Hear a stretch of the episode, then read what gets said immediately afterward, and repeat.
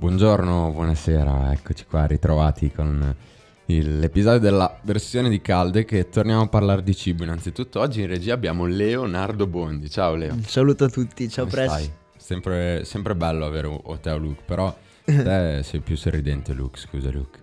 Ti ringrazio. Anche Luca c'ha i baffi che copre, Ah, copre il sorriso, magari a volte potrebbe, essere, potrebbe ingannare. E dicevo, torniamo a parlare di cibo, ma con un'ottica diversa di quella che abbiamo fatto in precedenza. E parliamo di sicurezza alimentare con Gigio, detto. No, Luca Babini, detto Gigio. Beh, manco mia mamma mi chiama Luca, dai. È lo stesso.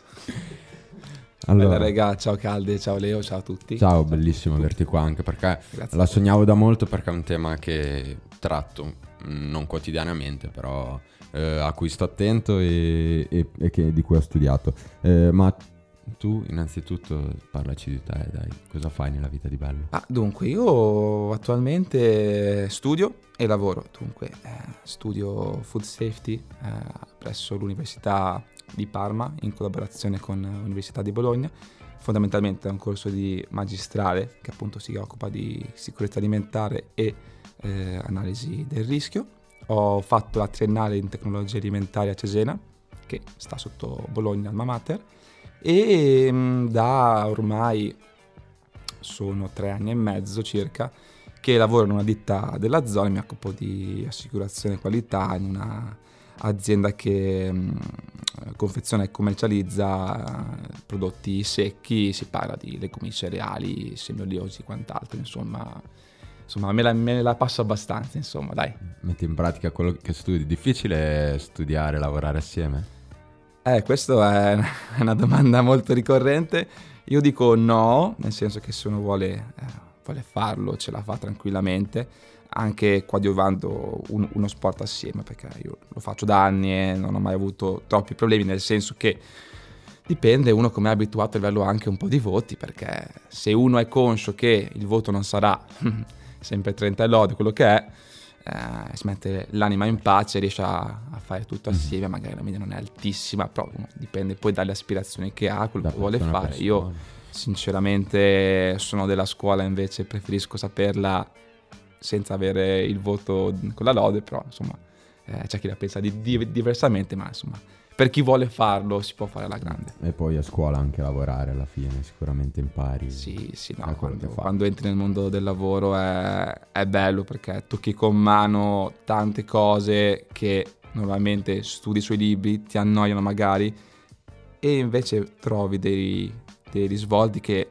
ti fanno dire a cipicchia eh, non, la- non l'avevo mai vista in questo modo qui oppure non mi ero mai reso conto che il prof X o Y che mi stava magari anche antipatico eh, invece magari aveva ragione e capisci un po' come gira il mondo, quindi con tutti i suoi pro e i suoi contro del caso. Consigliato, quindi sì. E entrando nel tema della sicurezza alimentare, partendo a livello più generale, io personalmente quando parlo di sicurezza alimentare immagino eh, sempre eh, quel momento in cui vado a cucinare una cosa e mangiare mi chiedo ma questa è buona, Eh, ma in realtà è anche tutt'altro la sicurezza mentale, alimentare, è anche questo, ma è anche altro. Tu come la descriveresti e anzi come la descrivi visto che la studi?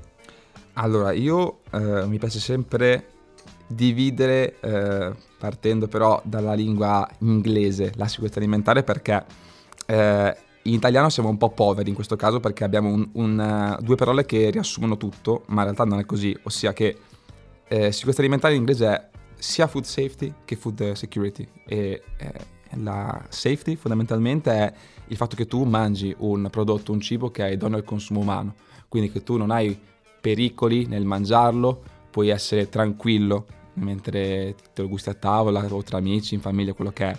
E ovviamente eh, specifichiamo una grandissima parentesi, il rischio zero, come tu sai anche te Calle, non esiste, eh, però chiaramente eh, ci sono tutte le modalità, tutti i vari eh, servizi che le aziende offrono per assicurarci che il prodotto a scaffale sia eh, sicuro per noi che lo mangiamo, quindi safety. Security invece riguarda l'ambito dell'approvvigionamento fondamentalmente, quindi il fatto che tu possa avere il tuo cibo tutti i giorni sulla tavola non è scontato e e quindi la security inteso proprio come l'appro- l'approvvigionamento che tramite navi, aereo, camion, eh, treni, eh, assicurano che tutti i supermercati abbiano eh, cibo a scaffale da poter vendere a noi consumatori. Ci sono zone del mondo, eh, ne parlavamo anche prima con il nostro amico Leo dell'impianto sonoro, che fondamentalmente non sono sicure di avere, ad esempio, l'esempio eh, che ha citato tra l'altro anche in canale di Nova Lectio eh, su YouTube, ci sono posti nel mondo, ma anche negli Stati Uniti, nel deserto, dove tu non puoi avere la certezza di avere un cibo fresco, quindi un pomodoro, un cetriolo, un'insalata, non lo puoi avere se non a 2-3 ore di macchina perché banalmente non hai uh, un supermercato con cibi freschi a cui, a cui andare. In India puoi passare dal centro città dove hai supermercati con uh, climatizzatori e prodotti di ogni genere da tutto il mondo a slums dove l'acqua che bevi è di dubbia provenienza e di dubbia eh, safety, in questo caso, di dubbia sicurezza. Quindi sì. questa per me è la sicurezza che bisogna proprio distinguere mm. bene, eh, è importante, non tutti magari ci pensano, ma è importante dividerla così. E food safety quindi come ciò che mangiamo può essere eh, sicuramente sicuro, uso questo gioco di parole. Sì. E, ehm, mh, ti chiedo però, da cosa dobbiamo proteggere il nostro cibo? Quali sono i maggiori rischi eh, che abbiamo nel momento in cui andiamo a mangiare? Sì, allora dunque la parola esatta sono i pericoli, perché poi il rischio è la funzione della probabilità che accada, eh, in realtà poi eh, il pericolo, mettiamo così per semplificare anche se non è del tutto corretto. Comunque, i pericoli dobbiamo, da cui dobbiamo eh, proteggere i cibi che poi andiamo a vendere al supermercato sono, ehm, possiamo raggrupparli in tre categorie di- diverse, fisici, chimici e biologici. Dunque, da una parte quelli che magari ci saltano più all'orecchio, quelli biologici, sono i batteri, i patogeni, i parassiti e i virus. Quindi banalmente tutti i patogeni sono quei batteri che sentiamo parlare di solito, quindi la listeria monocytogenes, la salmonella che sentiamo tanto parlare poi in cibi come magari pesce, formaggi, carni, quant'altro. Abbiamo i parassiti, quindi magari dei funghi, abbiamo dei virus che possiamo trovare molto spesso eh, nel pesce. Eh, mentre a livello di chimici abbiamo una sfilza infinita da tutti i pesticidi che vengono utilizzati poi in ambito agricolo piuttosto che i residui chimici utilizzati per le pulizie, per l'igiene anche delle strutture poi dove vengono eh, appunto lavorati e trasformati i nostri alimenti, abbiamo nitriti e nitrati che qualcuno magari se li può ricordare perché vengono citati molto spesso per il colore delle carni, vengono abusati a volte per migliorare la, il colore delle carni e eh, c'è il rischio che questi poi si um, degradino in nitrosammine che sono molecole eh, anche se cancerogene. E in ultimo eh, abbiamo i pericoli fisici che banalmente sono il comune sassolino piuttosto che il pezzo di terra, un pezzo metallico di plastica che possiamo ritrovare per lo più in prodotto fresco o secco. Ecco. E quindi questi pericoli, non rischi, scusate l'errore, eh, sono ciò che possiamo andare a trovare nel nostro piatto nel momento in cui ci sia un errore in qualche parte nella catena oppure eh, un errore nel nostro modo di conservazione di quel cibo. E a proposito di questo volevo chiedere, ma um, noi, eh, innanzitutto nella catena alimentare, quando qualcosa può andare storto nella catena di approvvigionamento eh, di un prodotto e d'altra parte quando poi il prodotto arriva a noi a casa come facciamo in qualche modo ad assicurarci che questo sia trattato nel modo corretto? Allora, dalla mia esperienza, se tu la prima domanda la fai a un'azienda ti diranno che non può accadere, nel senso che loro sono organizzati, tutti sono organizzati per, per, per far sì che eh, dal momento in cui il prodotto, la materia prima in questo caso, simile lavorato che è, entra in un'azienda, quindi passa dal punto A al punto B che alla fine il prodotto è a posto lo possono vendere. In realtà poi ci sono poi eh, tutte le varie complicanze del caso perché eh, a seconda della tipologia di prodotto che abbiamo ci possono essere eh, dei problemi magari anche per colpa magari del, de, del consumatore, quindi il consumatore compra uno yogurt che va benissimo, magari non lo mangia subito, passa la data di, di scadenza, sappiamo che se mangiamo uno yogurt il giorno dopo la data di scadenza cade non è un problema, quindi cioè, a meno che ovviamente non sentiamo odori molto particolari, eh, un po' rancidi piuttosto che un gusto acido, stiamo attenti, però magari anche lì il prodotto lo consumiamo un po', poi lo, non, non finiamo lo yogurt, lo riponiamo ancora in frigo aperto, eh, diciamo che se lo mangiamo dopo altri 2-3 giorni e ci sembra normale, se ci viene un po' di mal di pancia non è che ci dobbiamo ecco, meravigliare, ecco, mettiamola così.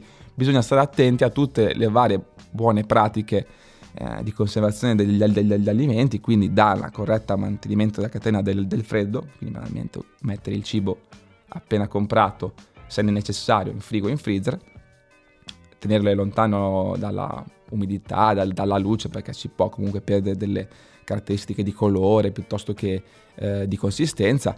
Quindi queste le basi. Poi nel dettaglio, a seconda dei casi, certo. si entra poi in campi Quindi, particolari. Tendenzialmente più attenzione ai prodotti freschi, sì, ovviamente. Assolutamente. Se un prodotto confezionato, mi dicevi stare attenti a richiuderlo. Assolutamente. Quando abbiamo dei prodotti, cioè il pacchetto di cracker o la confezione di cornflakes, se ci dimentichiamo di eh, chiuderla bene, rimane aperta, non ci meravigliamo se poi quando la andiamo a riprendere diciamo cavolo, perché il cracker o il cornflakes è molliccio?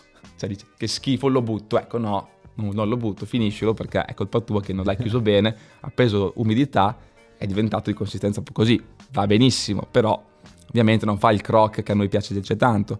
La rucola che vostra madre magari non prende, la, la mia la, la prende, la prende e ogni santissima volta prende la confezione grande che la mangio solo io, rimane lì una settimana aperta o comunque semi aperta perché io provo a chiuderla bene ma è un punto fresco, diventa di un verde talmente scuro che è da prendere e buttare direttamente nel, nel, nel fuoco perché è immangiabile. Quindi mi raccomando, uno deve stare sia attento a fare la spesa che poi a casa quando mette a posto quando... la spesa.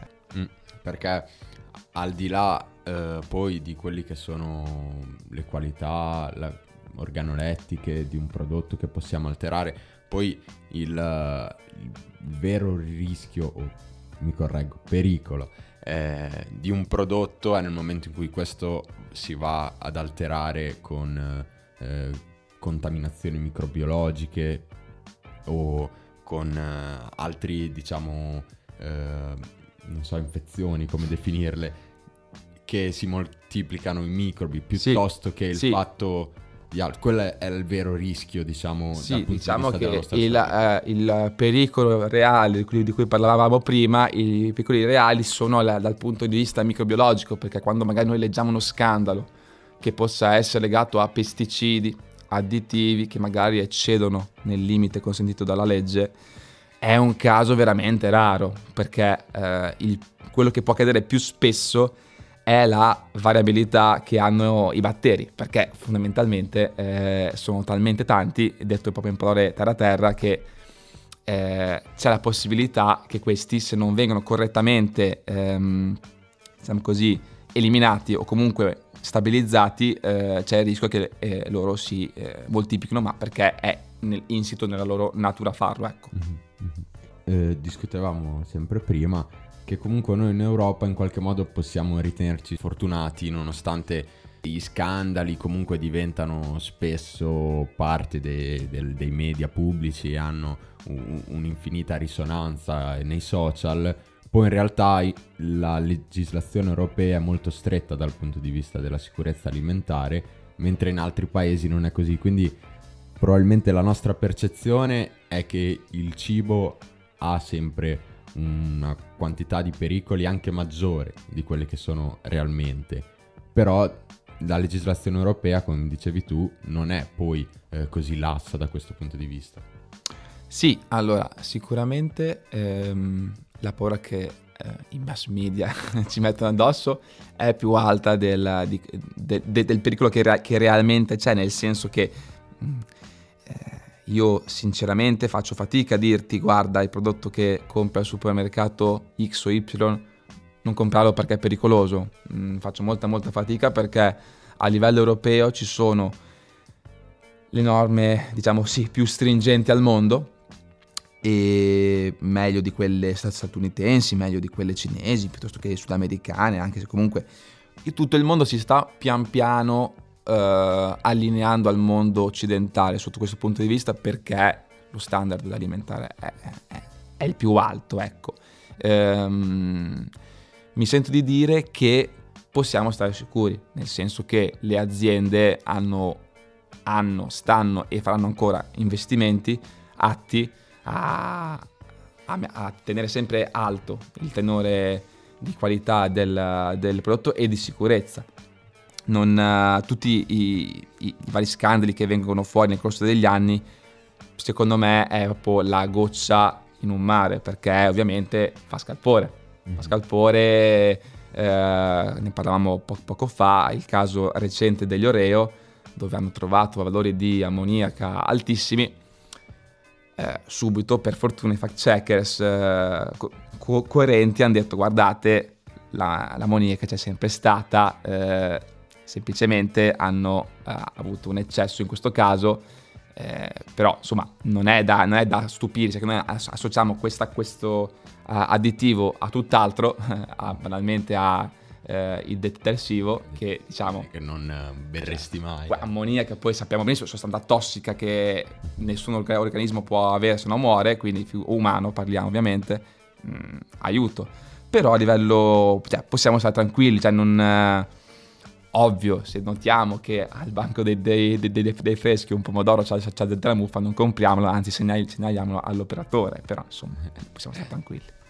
Eh, speriamo, speriamo, no, no, anch'io sono molto fiducioso e sono convinto che se poi uno va ad informarsi, documentarsi, eh, capisce che effettivamente i rischi, i pericoli, chiedo scusa nuovamente, sono bassi, nel senso eh, la, la, possibilità, il rischio zero non esiste. Hai detto bene, ma... Eh, il rischio c'è, è basso, i pericoli ci sono, ci sono appunto tante eh, eh, strutture, tante tanti macchinari, metodi che le industrie utilizzano per minimizzare poi il rischio, quindi eliminando i pericoli. Leo, è il tuo momento. Grazie. Te la mando subito.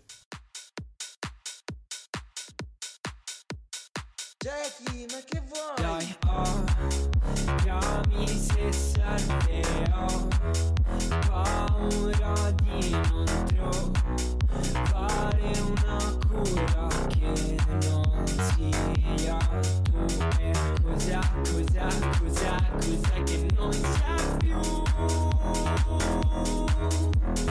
Dov'è, dov'è, dov'è che finisce tutto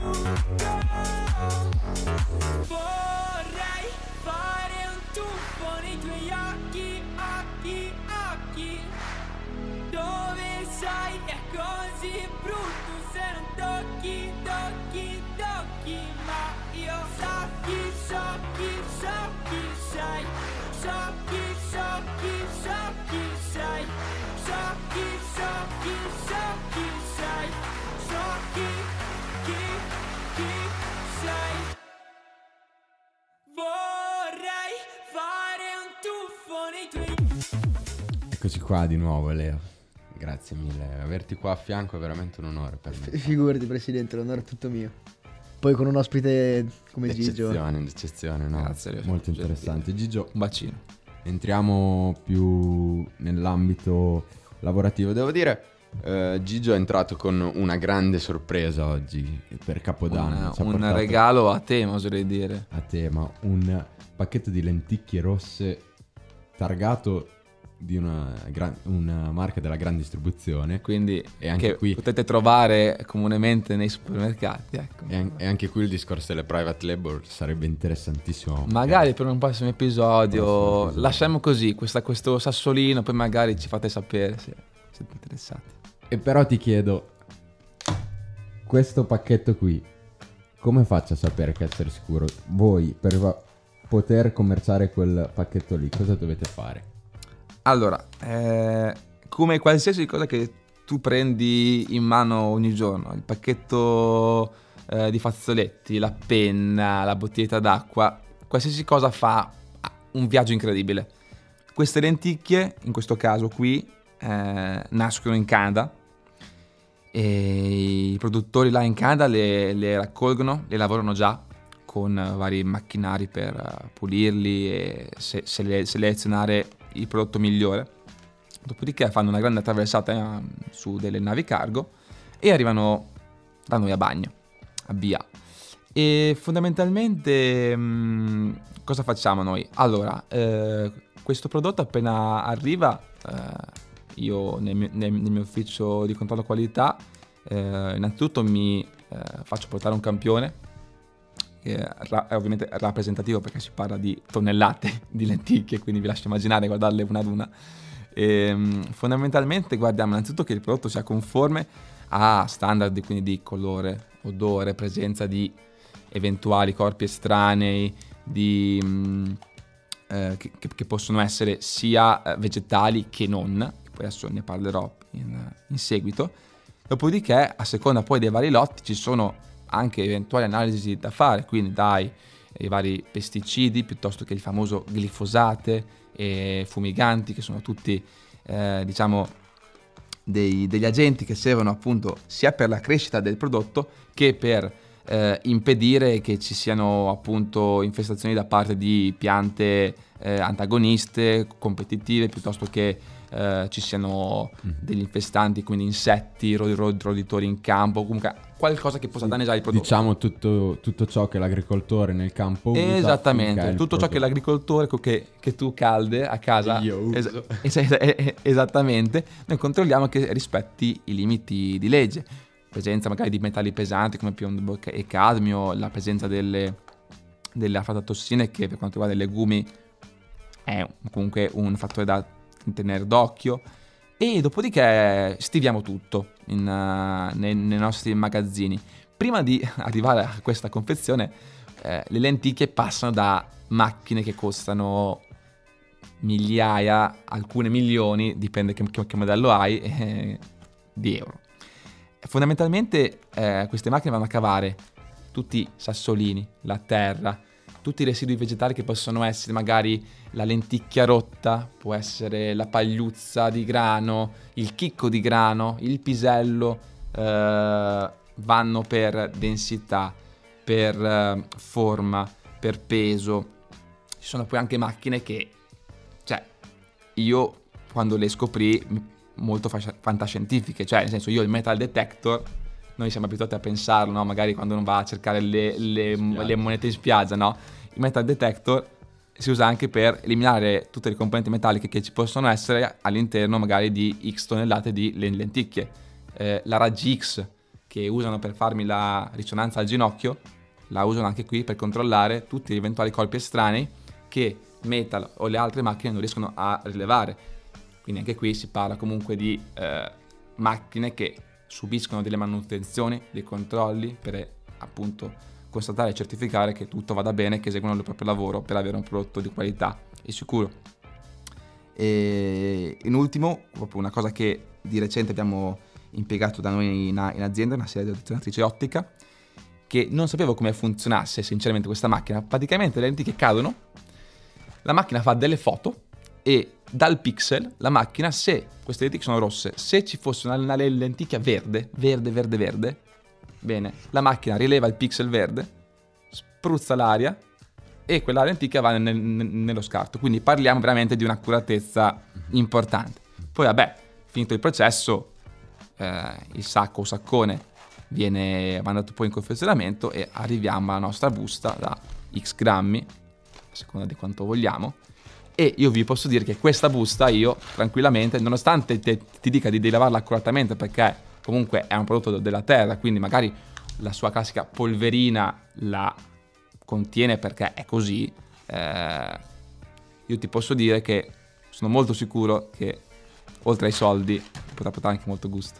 Da, da questi passaggi che mi racconti tu mi chiedo come fosse prima, perché la tecnologia, l'intelligenza artificiale e tutti questi strumenti eh, tecnologici che ci hai raccontato adesso eh, hanno dato una mano gigante alla sicurezza alimentare. E prima come si faceva? Ah, prima fai conto che le, le lenticchie le, man- le, mangiano dai tempi dei, dei romani e poi, poi anche, anche, da prima, quindi eh, diciamo che prima se ti beccavi un sassolino in bocca o un pezzo di terra Te lo te, tenevi. te- te lo tenevi, te lo mangiavi.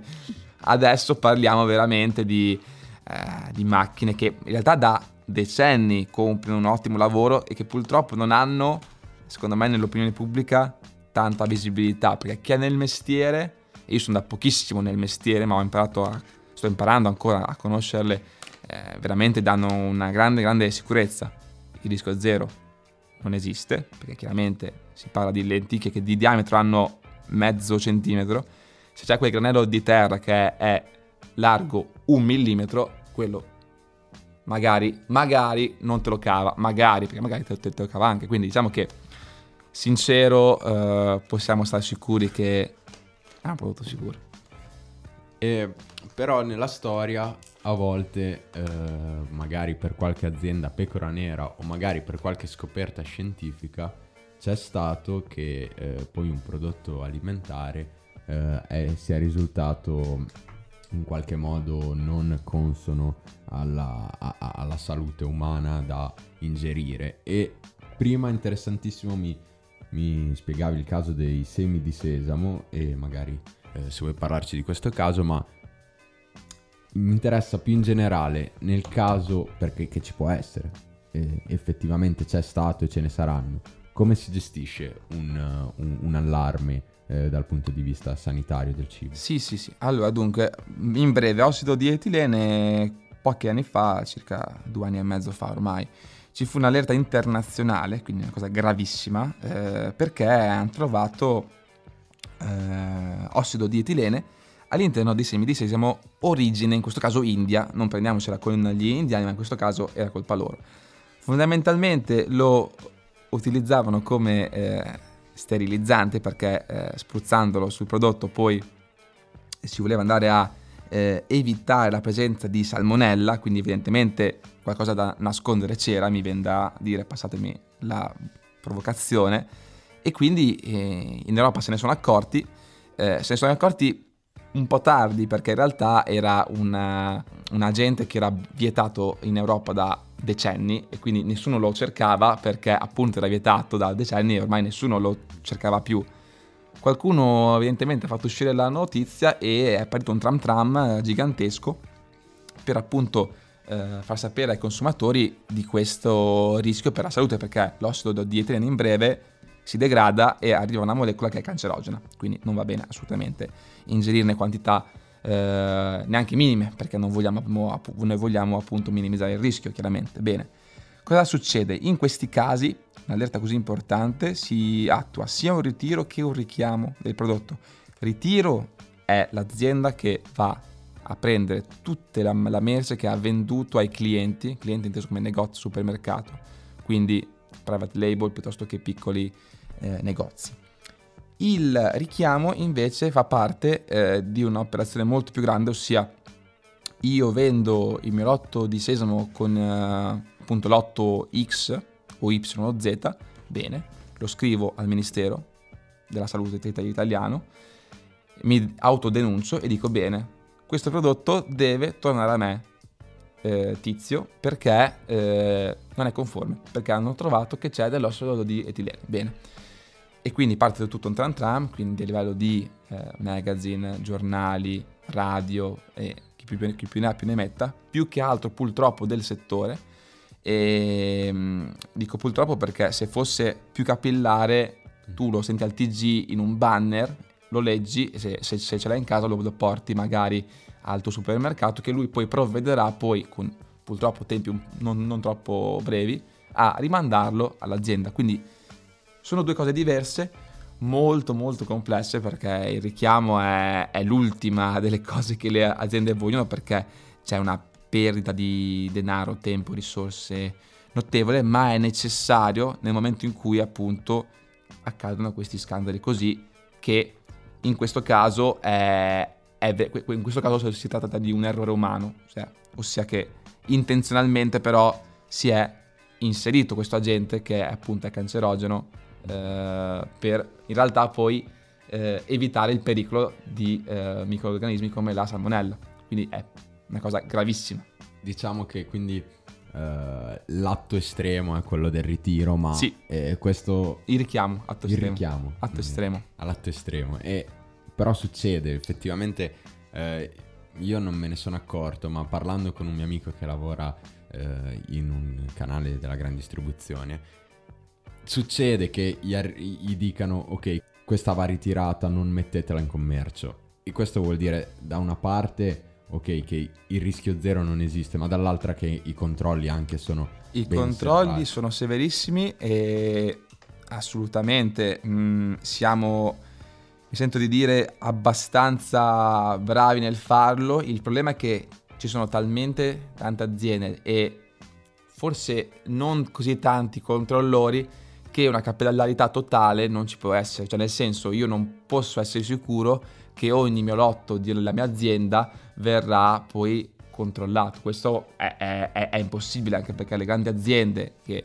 adesso noi non le diciamo perché non possiamo fare pubblicità a nessuno, ma la pasta che, che compri tu al supermercato è una di quelle due o tre marche, bene, ness- cioè è impossibile che tutti questi lotti vengano controllati dagli organismi di controllo perché non c'è il personale per farlo, non, ci sono i soldi o comunque non c'è forse provocazione altra, la voglia di farlo perché è uno sforzo talmente grande che su 365 giorni magari per x anni non trovi neanche una non conformità.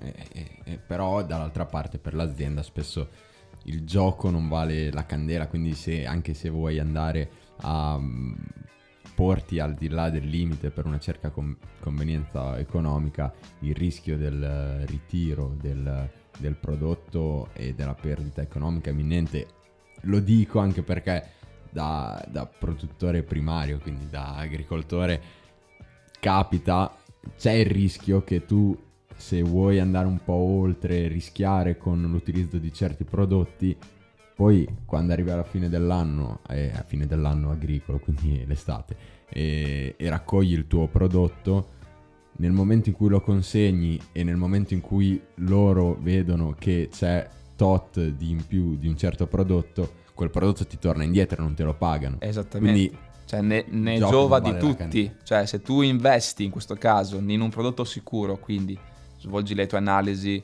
oppure tu, agricoltore, esegui i trattamenti come eh, il, il- il tuo libretto annuale ti, dice- ti di- ti dice di fare, eh, sei sicuro al 99,9999% che hai un prodotto sicuro alla fine. Che non hai eccessi di eh, un pesticida, non hai eccessi di un microorganismo. Eh, se tu, azienda, tu agricoltore, chiunque lavori nell'ambito alimentare, esegue alla lettera i dettami dei vari regolamenti e delle procedure che ha tutte le aziende, eh, sare- sarebbe il top. Questo sarebbe il top, perché non tutti ovviamente lo fanno, se no non ci sarebbero i, i problemi, perché per alcuni è sfortuna, mettiamola così, o comunque nella variabilità delle cose, per altre pecore nere che cercano di fare i, i furbetti, meno male, meno male che eh, ci sono i controlli. eh, le pecore nere esistono ovunque. È così. Leo, Grazie. Leo è, una, è una di quelle. Ciao, salutiamo Leo. Grazie, grazie Gigio. Grazie Gigi, il tema è interessante, importantissimo, e- ma anche lungo e complicato. Speriamo di aver dato un'infarinata veloce e magari di aver stimolato l'interesse di qualcuno. Grazie Leo, è stato un onore averti qui vicino. È un piacere Presidente, grazie. Alla prossima. Ragazzi. Ciao a tutti.